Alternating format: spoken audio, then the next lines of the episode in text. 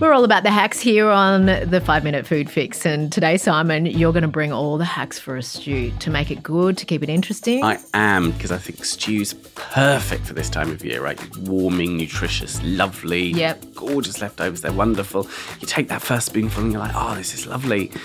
And then you take the second spoonful and it's the same. and then you Tell me about the 15th Exactly. So we're going to try and make the 15th mouthful as interesting and wonderful and delicious as the first. Oh, I'm excited. I'm Yumi Stein. And I'm Simon Davis. This is your five minute food fix.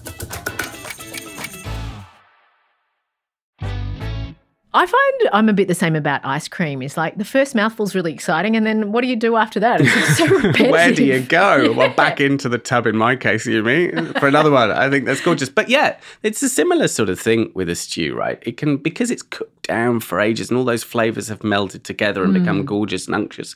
And, you know, you get all the nutrition through from the meat, the collagen's released, and, you know, all the, all the goodness is there. Everything's come together, which makes it gorgeous, but it also means that everything tastes of each other. You know, it all tastes the same. Yeah, Yeah, yeah. So that really is the stew's greatest strength, but also Ah. the stew's greatest weakness. So it's kind of what we do with that, how we play with that. Okay, that I'm, that I'm most interested in. Okay, great. Yeah. We will talk you through a stew recipe at the end of this episode, but let's Mm. get into how to keep it interesting for people like us who get bored. Yeah. So I think we've talked on our slow cooker episode about making certain the cooking of the stew is right. That's really important to making sure you braise off your meat and get everything right in advance, your aromatics and bits and pieces in there. Yeah. So that's important. So for listeners, they should go back and have a listen for the basic building blocks of making the stew itself.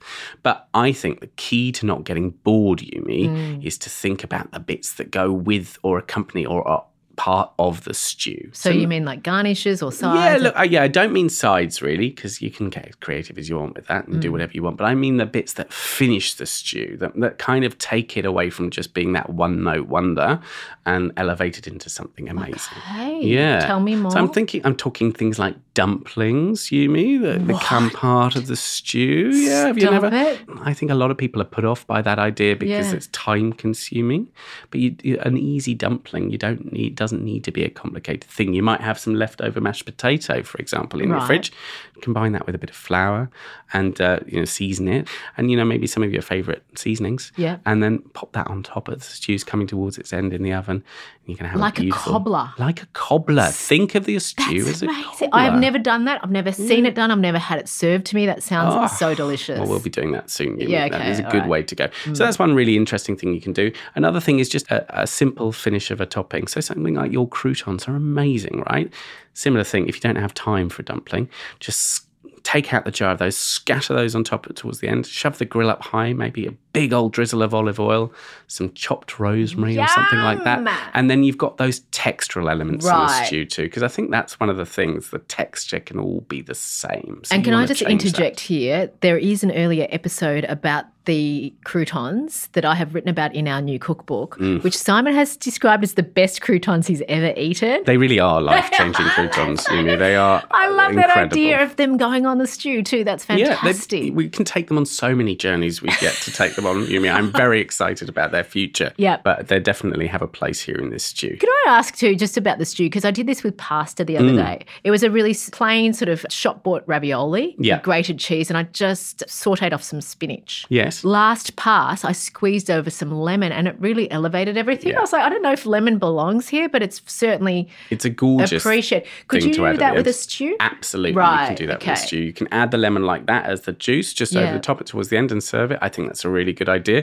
Or you can incorporate that lemon in what the Italians would call a gremolata, which is to kind of grate off the zest. Maybe add a bit of chopped rosemary uh, with that too, and maybe some breadcrumbs if you've got some around. You know, lovely you know, stale breadcrumbs. You Ah. Yeah. Mm. don't need those, so it's kind of whatever you want it to be. And then scatter that over the top with some flaky sea salt at the end too. Drizzle of olive oil. You've suddenly added so much interest to that kind of lovely earthy stew underneath. Okay, so let's just talk stews quickly. Let's say you've got 900 grams of stewing beef, you know, sort of cubed up. What That's do you do after amount. that? Well, I'd suggest that we should then talk about uh, a lovely Greek stew where it adds an ingredient in there that's a bit special. Those cocktail onions you can get in the Oh, yeah. supermarket. Little pickling Yeah, the ones. Mm-hmm. little pickling ones. You can get them in the bags. So it's a really easy stew. You heat up two tablespoons of olive oil in a large heavy pan. You add your 900 grams of stewing beef and the one chopped onion, and you cook it and brown it all over. And then you add all your other ingredients to the stew. So some four finely chopped garlic cloves, quarter of a cup of red wine, half a cup of beef or chicken stock, quarter of a cup of red wine vinegar, Oh. five tablespoons of tomato paste, bit of ground cinnamon, Yumi, just a little mm. pinch, and a, a fresh bay leaf or a couple of dried bay leaves, and just bring it up to the boil. And those little tiny onions, do they go in unpeeled? Oh, they're about. They're going to come in soon. They're going to ah, come in soon. okay. So you're going to reduce the heat, cover it with a lid, Yep. and simmer it for about 90 minutes. So an hour and a half, and then at that point you add those onions. You, you've peeled them. You pop them into the stew. They don't need as long as the beef. You see, otherwise Mm-hmm. They'll yeah. collapse. Yeah. And then you just cook it for another 15 to 20 minutes, and there you have it. You've got this stew that has all that wonderful unctuous flavour of the beef, Mm. but then you occasionally pop one of those little morsels of onion into your mouth, and it just explodes with flavour, and you've got that contrast we were talking about with the toppings there in the stew itself. Amazing. Okay, I've got your recipe here in front of me. I write the show notes for this podcast. Did you know that? Do you Yeah, mean you're an amazing job What a it too. diligent little slave to the podcast I am. So I'm going to make sure this recipe goes in our show notes and you can see it all there. But get among the textures with your stew. Yeah, do that. Delicious. This has been your five minute food fix.